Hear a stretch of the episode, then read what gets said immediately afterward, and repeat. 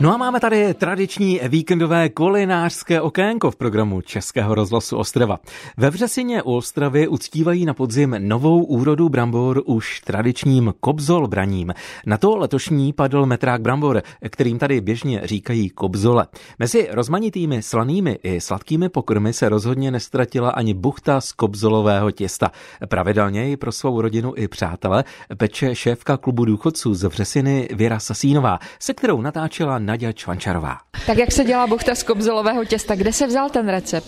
Já jsem pátrala, něco jsem našla v kuchařce, ještě po mojí babičce a něco jsem našla na internetu a vyzkoušela jsem to doma a samozřejmě museli to vyzkoušet moje rodina, pak eh, ženské, které chodí v Mexiku na kafe, tak taky každý dostal eh, jednu buchtu a odsouhlasili, že to můžeme upéct. Jo? Takže dáváme tam asi půlky hladké mouky, dáváme tam 20 eh, deka vařených strouhaných brambor, 10 deka masla, eh, asi 1,8 litru mléka, jedny kvasnice, jednu kostku, i když tam je psáno míň, já dávám víc, trošku soli, kvasek se nechá skvasit. Takže to byly ty hlavní suroviny.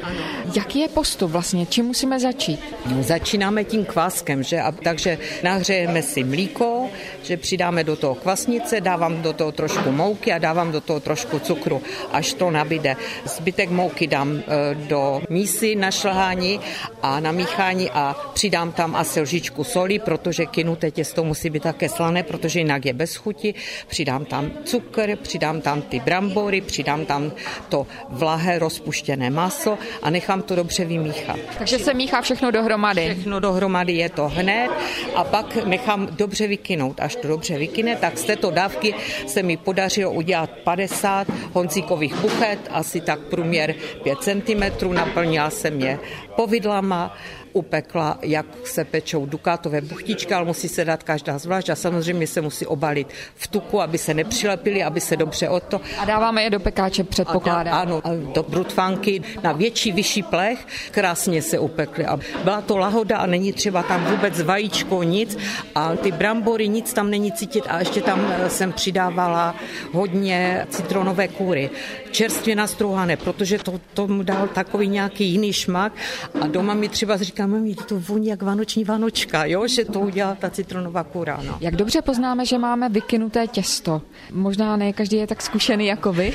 No jo, já když vidím, kolik mám, že se mi umíchalo a když se mi to pak jednou tak zvedne, jo, a ono většinou už to krásně peruje, jo, že to opravdu, že se to vrací, to těsto, když prstem zkusíte, tak je to výborné, že? A já když to nahážu na ten val, tak to ještě chviličku nechám pokynout, že pak do toho zapalím ty povidla a zase to nechám ještě pokynout. Ono to prostě musí pracovat, ono se to musí nafouknout, aby se to pak, když se to peče, aby se to nesrazilo, aby to nebyla taková pečka. Buchtičky plníte povidly, jste říkala? Povidly. Máte domácí? Uh, nemáme, i když letos bylo hodně, hodně švestek, ale u nás je rodina, která říká, že než na povidla, tak raději do večka.